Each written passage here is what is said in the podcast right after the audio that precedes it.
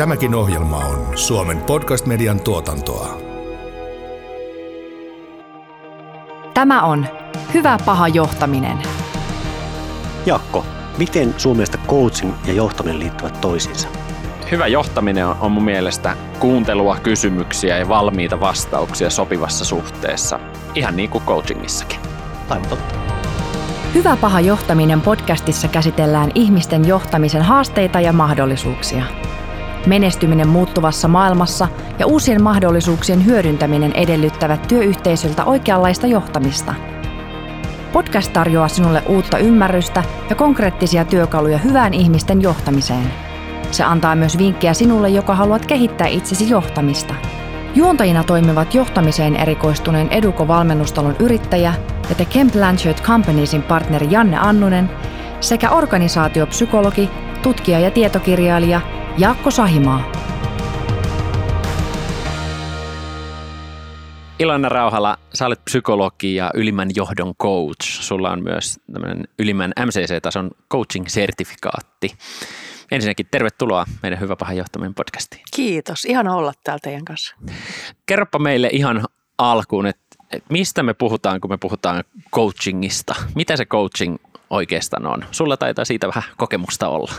Joo, ja siitähän on itse asiassa paljon määritelmiä. Mä oon siinä mun uusimmassa kirjassa, minkä mä oon viimeiseksi kirjoittanut keskustelun voimani, itse asiassa siinä esilehdellä antanut tämmöisen määritelmän valmentavasta keskusteluotteesta, että, että se on kohtaamisen tapa, joka auttaa luottamaan, että kaikki on hyvin ja järjestyy.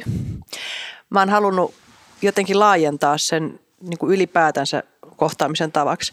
Mutta että sitten kun me puhutaan coachauksesta, niin yleensä se liittyy jollakin tavalla siihen, että autetaan henkilöä saavuttamaan tavoitteita, määrittelemään niitä ja, ja löytämään voimavaroja ja, ja niin kuin kyvykkyyttä siihen tavoitteiden saavuttamiseen. Toi olisi ehkä lyhykäisyydessä ja sittenhän sitä voi halkoa aivan valtavan paljon, on erilaisia määritelmiä, mutta se liittyy keskustelemiseen ja onnistumisessa auttamiseen ennen kaikkea. Mitä on coaching taidot? No tota, sitten kun me niin ruvetaan puhumaan just coaching-taidoista, niin kuin mä alussa sanoin, että se on niin kohtaamisen tapa, niin kun sä sanoit tuossa alussa, että mulla on tämmöinen sertifikaatti, niin maailmassahan on olemassa tällaisia erilaisia järjestöjä, jotka on sitä sitten pyrkinyt niin kuin purkamaan osiin. Niin tota, sanotaan, että sekin järjestelmä, mitä mä oon niin oppinut käyttämään, niin me puretaan se erilaisiksi kompetensseiksi jos niin kuin puhutaan arkikielisesti, niin kompetenssit liittyy ennen kuuntelemiseen tosi paljon. Ne liittyy kykyyn määritellä tavoitetta. Ne liittyy kykyyn auttaa toista tulemaan tietoiseksi ja siinä yleensä kysymykset, palaute, reflektointi, yhteenvetäminen on niitä taitoja mitä, tai niitä kykyjä, mitä tehdään. Siihen liittyy taitona myöskin haastaminen joka haastaminen on sitten kombinaatio siitä, että sulla on kyky kuunnella toista tosi tarkkaa, ehkä sen kuunnella myöskin rivien välejä, kuunnella myöskin muuta kuin pelkkiä sanoja, kuunnella sitä, mitä ei sanota ja kuunnella kehoa ja, ja auttaa sitä toista tulemaan niin kuin tietoiseksi siitä, että mikä tässä on nyt just tärkeää ja sitten tavallaan sen pohjalta lähtee auttaa sitä haastamaan, että mitä sä voisit tehdä vielä enemmän tai mitä sä et ole ehkä vielä huomannut tai miten sä voisit soveltaa tuota ymmärrystä käytännössä. Eli siinä mielessä niin kuin se, on, se on kimppu erilaisia tällaisia kyvykkyyksiä, josta tulee sitten semmoisia summakompetensseja, eli kyky auttaa oppimisessa ja auttaa siinä tietoisuudessa. Ja, yksi ehkä kaikista tärkein on kyky rakentaa luottamusta sit niiden ihmisten kanssa, joita on tarkoitus valmentaa. Minkälaisissa puitteissa ja tilanteissa tätä niin kuin coachingia ikään kuin hyödynnetään ja, ja minkälaisia tilanteita ikään kuin tulee vastaan, missä, missä coachingista on hyötyä. Ja kysyt sä nyt niin kuin ikään kuin työelämässä nimenomaan? No ehkä työelämässä niin pääosin, että totta kai mehän niin.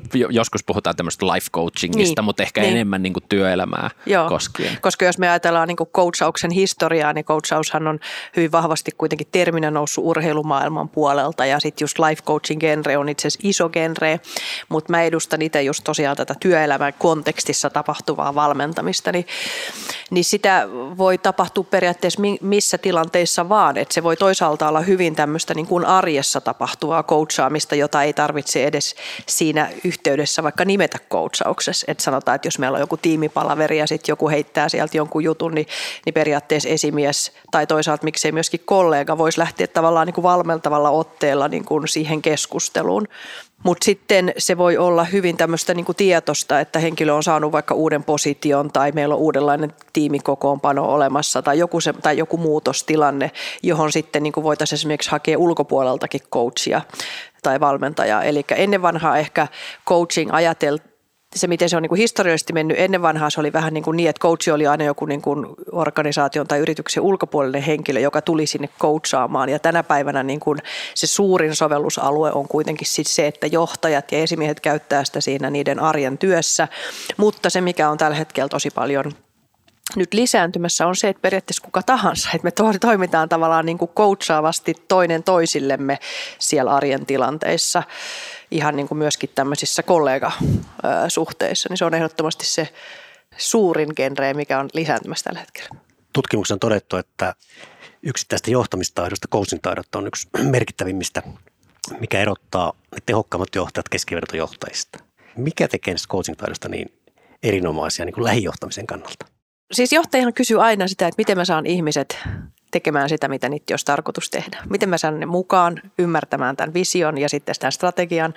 Miten mä saan niitä, niistä tehokkaita ja toimeliaita ja itsenäisesti ajattelevia ja itseohjautuvia.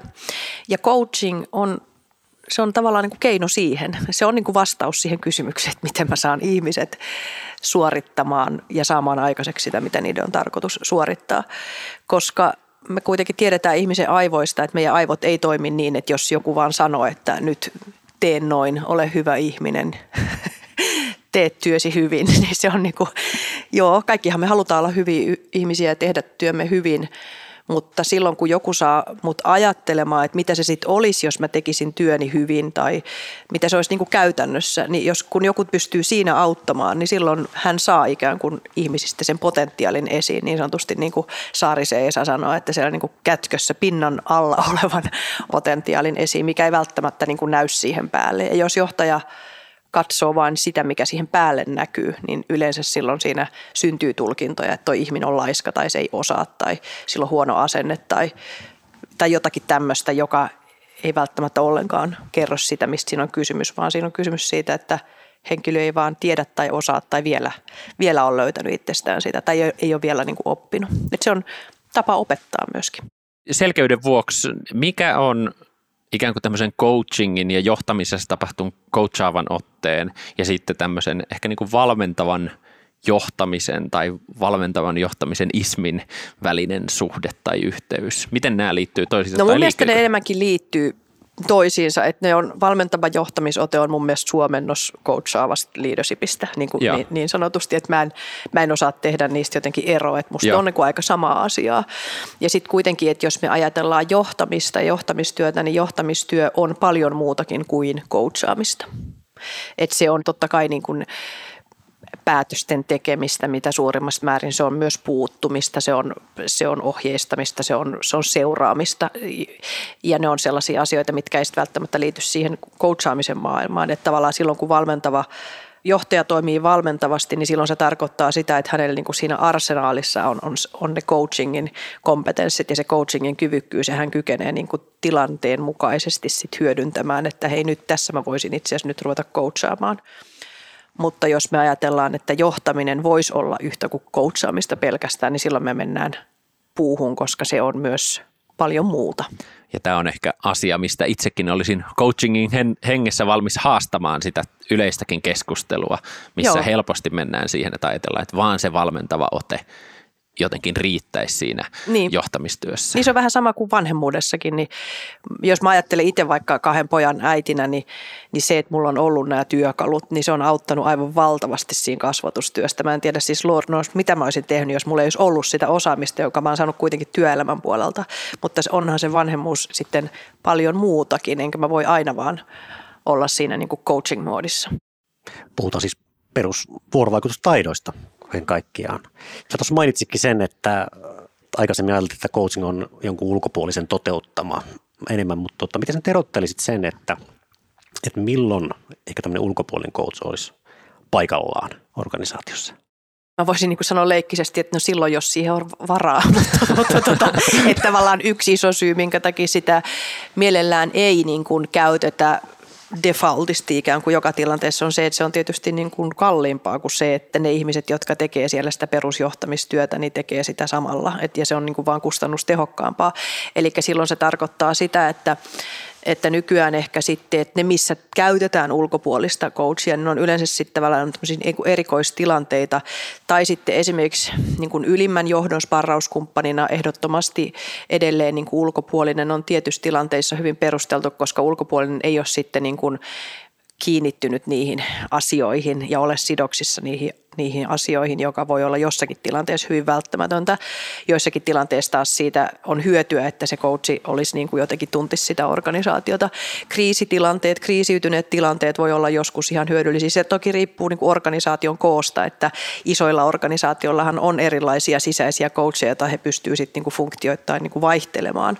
Ja sitten taas, jos me tullaan hyvin pieniin yrityksiin, organisaatioihin, niin silloin pienen yrityksen ei välttämättä kannata taas sitten pitää erityyppisiä erilaisia coacheja, että koska coachitkin on, voi olla niin kuin erikoistuneita erilaisiin tilanteisiin. Et esimerkiksi itse niin kuin psykologina mua käytetään hyvin paljon tämmöisiin niin kuin tilanteisiin, missä nimenomaan siitä ihmisymmärryksestä on, olisi siinä keississä hyötyä. Sitten taas joskus voi olla hyvä, että coachi olisi esimerkiksi enemmän tämmöinen niin kuin strategian asiantuntija tai sillä voisi olla hyvä olla vaikka jotain logistiikkaan liittyvää substanssiosaamista, että se voisi vaikka, vaikka tästä agili, agilimaailmassa tai tämän tyyppisiä asioita, niin niin siinä mielessä ja usein, usein sitten organisaatioissa ehkä, että kun coachaavaa otetta otetaan käyttöön, niin ehkä alussa saatetaan käyttää enemmän ulkopuolisia, mutta sitten kun se osaaminen alkaa tulla taloon sisään, niin sitten sit ulkopuolisia käytetään vähemmän. Kuuntelet Hyvä paha johtaminen podcastia. Jos me mennään sinne ikään kuin käytännön tasolle, coachingin saloihin ja, ja semmoisen coachaavan keskustelun saloihin, millaista se on ikään kuin hyvä coachaava, valmentava keskustelu, jota jos ajattelee, että tässä kuulijana joku esihenkilö johtaja haluaa omassa johtamisessaan lisätä tämmöistä coachaavaa otetta, niin mitä perusperiaatteita siinä on niin kuin syytä ottaa huomioon? Ensinnäkin yksi hyvä perusperiaate on se, että opettelisi käyttämään enemmän kysymyksiä kuin antamaan vastauksia. Joka sitten taas heti pitää sanoa, että tietysti välillä pitää antaa vastauksia. se on tosi ärsyttävää, jos vain kyselee kysymyksiä.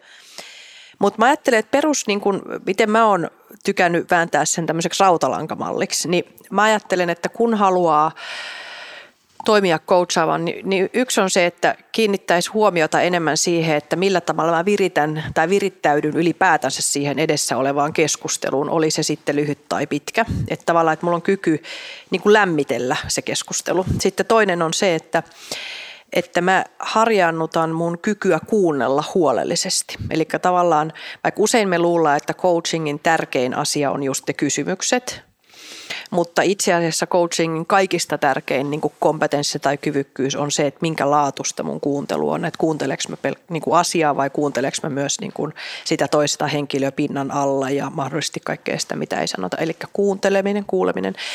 Sitten kolmas on se, että säilyttää tutkivaa otetta, että kun ihmisillä tulee vaikka työelämässä erilaisia keissejä ja ongelmia ja tilanteita ja ne ei suoriudu tai, tai niillä on ristiriitaisiksi, niin tavallaan että säilyttää sitä tutkivaa otetta siitä. Ja, ja se tutkiva ote tapahtuu just niillä kysymyksillä, että mistäköhän tässä on kysymys ja mitäköhän asiaa me ei olla vielä otettu huomioon ja mitä, miltä muut näkökulmalta tätä voisi niin katsoa ja onko jotain muuta vielä, mitä tulee mieleen. Että tavallaan niin pidetään sitä asiaa auki mahdollisimman pitkään ennen kuin lähdetään sit siihen hyvin tärkeäseen coachingin kompetenssiin, eli kykyä auttaa jäsentämään.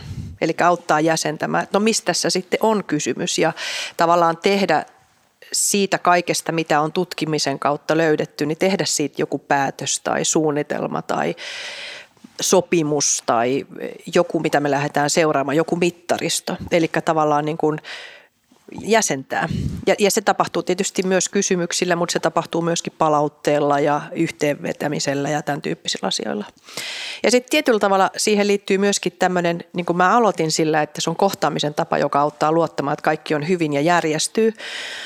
Niin myöskin sit se, että tietoisuus siitä, että kun meillä on erilaisia kohtaamistilanteita, ne olisi hyvä niin kuin jotenkin päättää sellaisen korkeaseen nuottiin. Että ei niin, että no niin voi että meillä nyt loppuu aika ja voi vitsiä, no niin nyt ei päästy tähänkään asiaan, vaan niin kuin enemmänkin silleen, että hei mahtavaa, että meillä oli tämä tilanne ja että mihin me päästiin, mikä tässä oli tärkeintä ja jatketaan seuraavalla kerralla. Tai antaa jotenkin palaute siitä, että tämä oli tärkeä kohtaaminen, koska meillä kaikilla on tarve tulla niin kuin nähdyksi ja kuulluksi ja ymmärretyksi ja meillä on kaikilla tarve kuitenkin saada sitä arvostusta, niin sillä tavalla, miten me itse asiassa päätetään ne kaikki tilanteet, vaikka niissä ei oltaskaan oltu kaikista samaa mieltä tai ei oltaskaan ehkä saatu jotain asiaa valmiiksi tai ei oltaisi saatu synnytettyä sitä päätöstä, niin silti voi sanoa, että tämä oli tärkeä kohtaaminen ja tämä oli kiitos, että sä olit tässä. Tämä on mun mielestä äärimmäisen tärkeä, tärkeä pointti ja tämä loppunuotti niin, ikään kuin niin. millä niistä kohtaamisista ja keskusteluista lähdetään. Mutta sitten samaan aikaan taas tämmöinen reality check. Niin miten tämmöinen onnistuu kaiken kiireen keskellä esihenkilöiltä johtajilta, kun ehkä muutenkin heillä on niin kuin pää täynnä ja kädet täynnä niin. työtä ja tekemistä ja kiirettä. Niin. Miten siinä ikään kuin Arin häslingin ja kiireen keskellä tätä pystyy mun, harjoittamaan? Mun väite, ja se väite perustuu siihen, että kun mä oon seurannut ison määrän johtajia ja esimiehiä, että ketkä on tehokkaita ja ketkä on ei-tehokkaita. Mun väite on se, että tämä poistaa kiirettä, koska se – tekee kohtaamisista laadukkaampia. Ja silloin, jos kun meidän kohtaamiset on laaduttomia, niin se itse asiassa lisää kiirettä, koska tarkoittaa sitä, että me ei muisteta kauhean hyvin, että mistä me ollaan puhuttu. Tai vaikka me oltaisikin puhuttu, niin me ei olla ehkä kuitenkaan menty siihen ihan ydinasiaan. Me vähän niin kuin siitä vierestä korjataan jotain asiaa. Niin tämä kohtaamisen tapa auttaa meitä niin kuin nopeammin menemään asioiden ytimeen, mutta sitten myöskin tämä kohtaamisen tapa jättää vahvemman muistijäljen sinne, että mistä me itse asiassa puhuttiin, jolloin meille ei tule sitä tapaamisten jälkeistä sähköpostirumpaa, että mistä me, mitä me nyt sovittiinkaan, niin mikä se nyt olikaan se asia. Ja tämä tämmöinen laaduttomuus, niin se tuottaa itse asiassa valtavasti kiirettä. Niin mun väite on se, että se ei vie aikaa, vaan se tuo sitä aikaa. Mutta tietysti se, että ennen kuin sen oppii, niin aluksihan kaikissa oppimisessa on se learning curve, että kun rupeaa tekemään jotakin eri tavalla, niin totta kai se aluksi huonontaa. Eli se ei ole niin kuin lineaarinen se prosessi. Se on vähän niin kuin salilla käynti, eikö niin, että mistä mä löydän sen ajan sinne salilla käymiseen. Sitten kun siitä tulee rutiinista, ihmettelee, että miten ihmeessä mä oon niin kuin söpöttänyt semmoista, että mulla ei niin kuin olisi siihen mukaan aikaa. Tämä oli hyvä nosto. Nämä on valintoja niin. ja oman mielen sisällä olevia niin. asioita. Niin. Mä palaan hetken tuosta taaksepäin. Mainitsit sellaisen tärkeän asian kuin kuuntelu. Niin miten mä voin kehittää mun kuuntelutaitoja?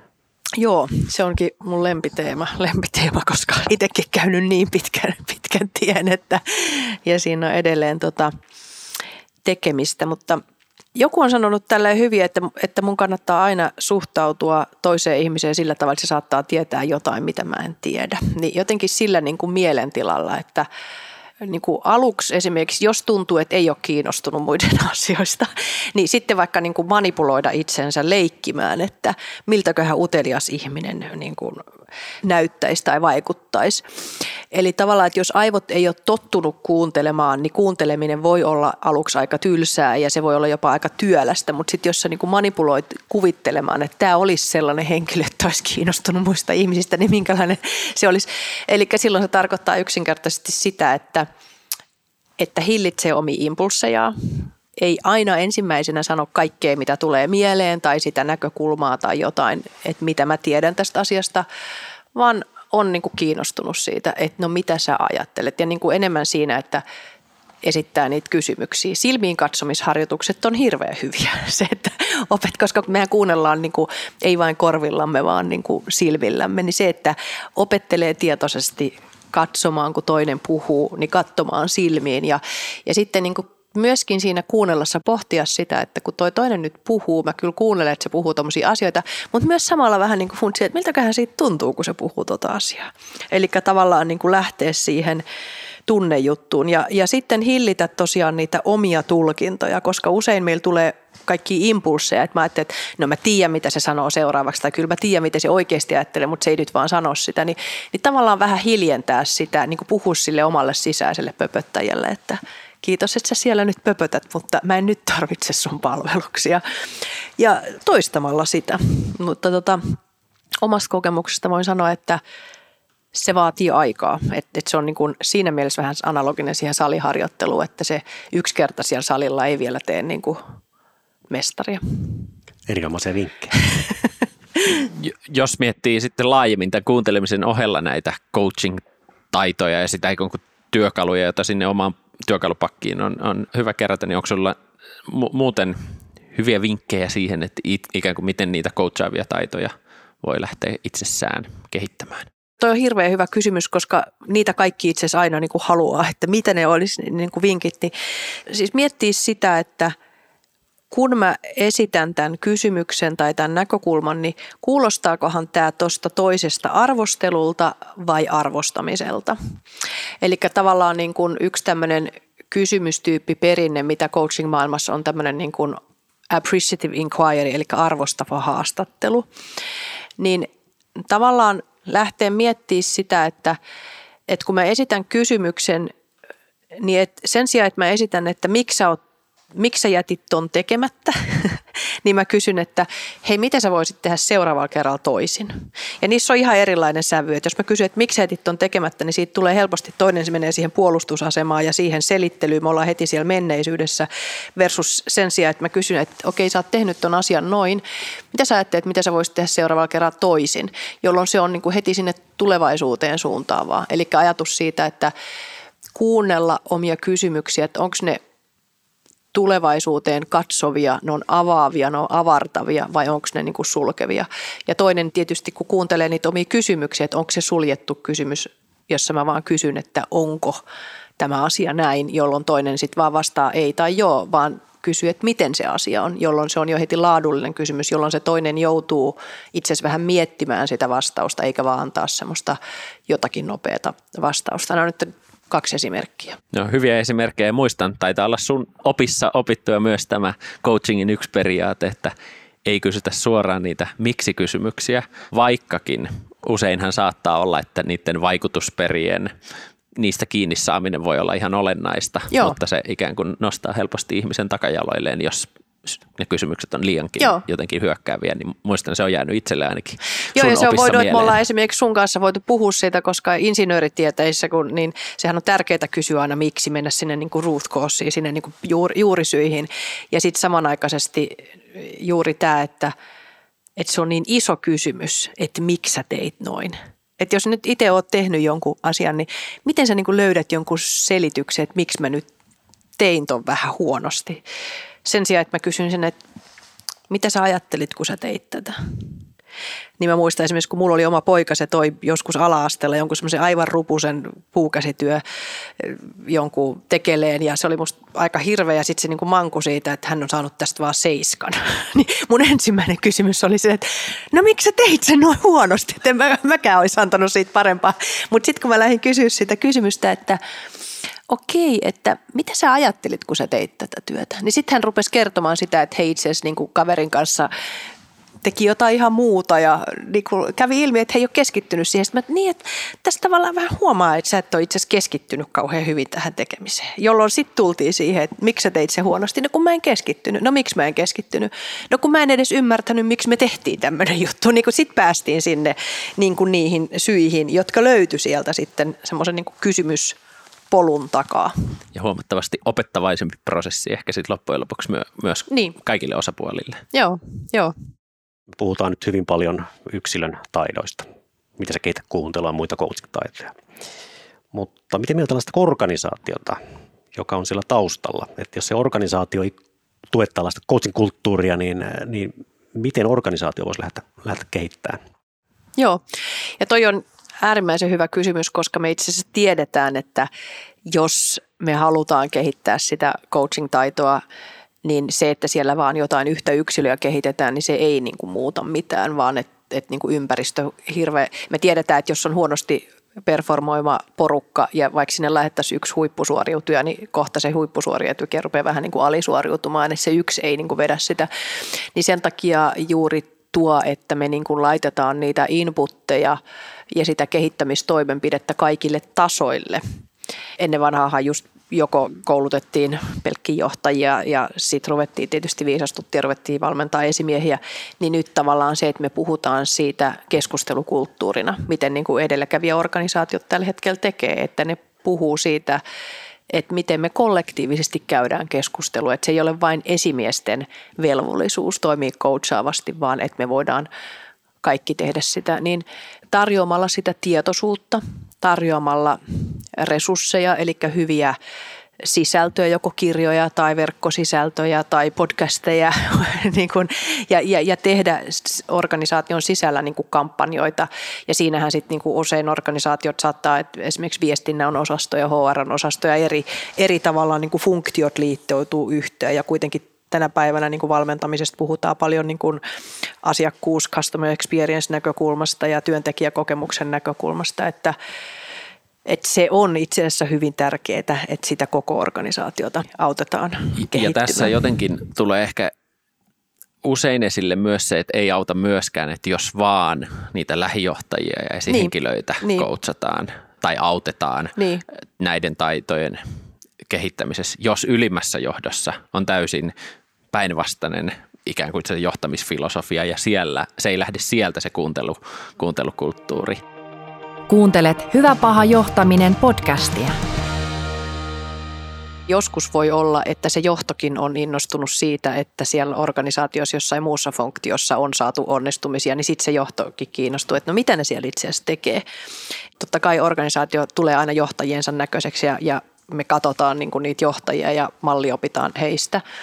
Ja sitten kuitenkin mä ajattelen kehittämisen näkökulmasta, niin mä ajattelen, että kun organisaation haluaa kehittää sitä, niin niin se on, olisi tärkeää, että sitä vaan lähtee kehittää jostain suunnasta organisaatio. Että kuitenkin organisaatio toimii sillä niin kuin systeemisesti, että joskus se voi olla nimenomaan, että se on lähtenyt kehittyä sieltä äh, niin kuin jostakin tuotekehitystiimistä tai jostain sieltä development-porukasta. Äh, devaajat niin kuin toimii jollakin tavalla ja sitten niin kuin johto innostuu. Mutta että ideaalitapauksessa tietysti näin ja kirjoista, jos sen piirtää paperille, niin ajattelisin, että kaikki niin kuin valuu aina ylhäältä alaspäin. Mutta sitten on paljon asioita kuitenkin, mitkä menee itse toiseen suuntaan.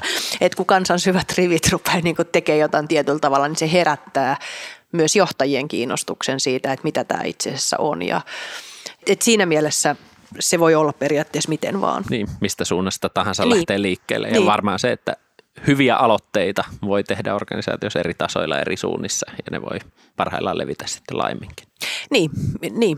mä haluaisin niin kannustaa siihen, ettei jää siihen, että no sit me ruvetaan, kun meidän Joo. johto toimii jollain tavalla, Joo. koska koska niillä johtajillakin on sit niin paljon pöydällä, mitä ne tekee, niin jos, jos se on niin se ajatusmaailma. Ja, ja siihen mä, mäkin haluaisin usein kannustaa, että jos mä ajattelin itseä silloin, kun kiinnostui tästä otteesta, niin ei ainakaan siinä organisaatiossa, missä mä olin, niin ollut niin jotenkin välttämättä kauhean coachaavaa otetta mutta sitten kun mä rupesin vaan toimimaan niin ja uskoin, että no mä nyt kuitenkin teen näin, niin tota, sitten se rupeaa kuitenkin jonkun esimerkki saattaa sitä kulttuuria, että kukaan, kenenkään ei tarvitsisi ajatella, että se mun tekeminen olisi jotenkin vähempi arvosta, jos ei mulla vaikka ole valtaa. Mutta niin kuin sä sanoit, niin kirjoissa se on just noin. Mm. että se olisi ihanaa, että johtajat olisi, toimis täydellisesti täydellisessä maailmassa sitä päivää ei välttämättä koskaan tule. niin, kun siinä on se, että kun johtajatkin on kuitenkin vaan, vain ihmisiä ja, ja sanotaan, että niillä on niin paljon usein pöydällä. Ja mä ajattelen, että monessa organisaatiossa on merkittävämpää, miten keskijohto toimii kuin miten vaikka toimitusjohtaja sitten toimii, koska toimitusjohtaja usein toimii aika vähän siihen omaan organisaation suuntaan, että hän toimii usein aika paljon suurimman osan ajasta niin kuin ulospäin organisaatiosta. Ja sitten jos ajattelee yksittäisen työntekijän sitä työntekijäkokemusta, niin varmaan nimenomaan se lähijohtajan toimintatavat on se, minkä takia ollaan ja jäädään ja Kyllä se on. ollaan ja menestytään. Kyllä se on. Ja sitten usein me tiedetään myöskin, että jopa se, että jopa kollegalta saatu palaute on usein tärkeämpää kuin esimieheltä saatu palaute. Niin sitten siihen tullaan niin kuin siihen, että miten me tässä ollaan niin kuin keskenään. Jos pyritään vielä kiteyttämään sitä, että, että mitä hyötyä nyt sitten on lähteä sitä coachaavaa otetta hyödyntämään ja kehittämään omia coaching-taitoja, johtamistaitoja coachingin kautta, niin tota, miten se näitä hyötyjä vielä kiteyttäisi? Mä ajattelen, että yksilölle on hyöty siitä, että elämästä tulee helpompaa. Kun mehän kaikkihan haluttaisiin, että se mitä mä teen, niin että se jotenkin syntyisi vähän helpommin, eikä semmoisen hirveän vääntämisen ja tuskan ja hammasten kiristeilyn kautta. Mä huomaan hyvin selkeästi mun omassa työssäni, että ne esimiehet, ne johtajat, jotka on tähän taitoon panostanut. Ja mä korostan panostanut sen kehittämiseen, koska hyvin harvalla nämä taidot on myötäsyntyisiä. Siis todella harvalla. On joitakin onnellisia, jotka on jotenkin syntynyt joku ihme coaching mindset ja osaaminen, mutta se on tosi harvinaista. Et, et niille on vaivattomampaa se, se, että miten ne vie asioita eteenpäin nimenomaan ihmisten kanssa. Eli ne, niille ei niin kuin harmaita hiuksia sen asian osalta, niillä voi olla sitten jonkun muun asian osalta. Mut, mutta tavallaan, että se on vähän niin kuin, että jos sä joudut käyttää työksessä Exceliä, niin sun elämästä tulee hirveän paljon helpompaa, kun sä vähän opettelet, miten ne kaavat toimii kuin se, että sä sinne vaan yrit, yrityserehdys, joo ei tämä toimi, ei oho, oi, miksi tämä meni näin. Niin tavallaan, jos et sä opetellut coachingin lainalaisuuksiin, niin sun ihmisten johtaminen on koko ajan vähän silleen, että no ei se tehnyt niin kuin mä sanoin ja miksi nämä on tämmöisiä. Sulla on koko ajan niin kuin, sun elämä on vaan niin kuin, että sä näet punaisia kysymysmerkkejä. Niin ihan jo sen takia, että tehdäkseen omasta elämästä ymmärrettävämpää. Mitä sä haluaisit päällimmäisenä jättää mieleen tämän jakson kuulijoille tästä coachaavasta otteesta omassa johtamistyössä? No mä haluan sanoa sen, että kertoo oman tarinan niin kuin siitä, että mulle itselleni, vaikka mä oon kiinnostunut näistä asioista työkontekstissa, niin suurin hyöty mulle on kuitenkin ollut mun henkilökohtaisen elämään. Eli, eli se, että on käyttänyt niinkin paljon aikaa näiden taitojen hankkimiseen, niin se, se teki itse asiassa murrostikäisten lasten kasvattamisesta aika hauskaa.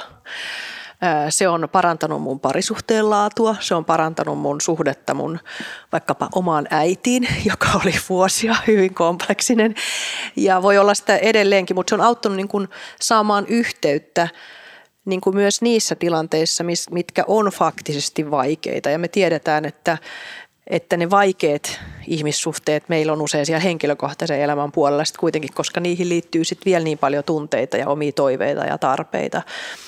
Niin se, että sitä asiaa opet, ryhtyy opettelemaan työelämän kontekstissa, niin sen seurannaisvaikutus on se, että se parantaa elämänlaatua kokonaisuudessa. Ja sen mä voin oikeastaan luvata, että niin tapahtuu.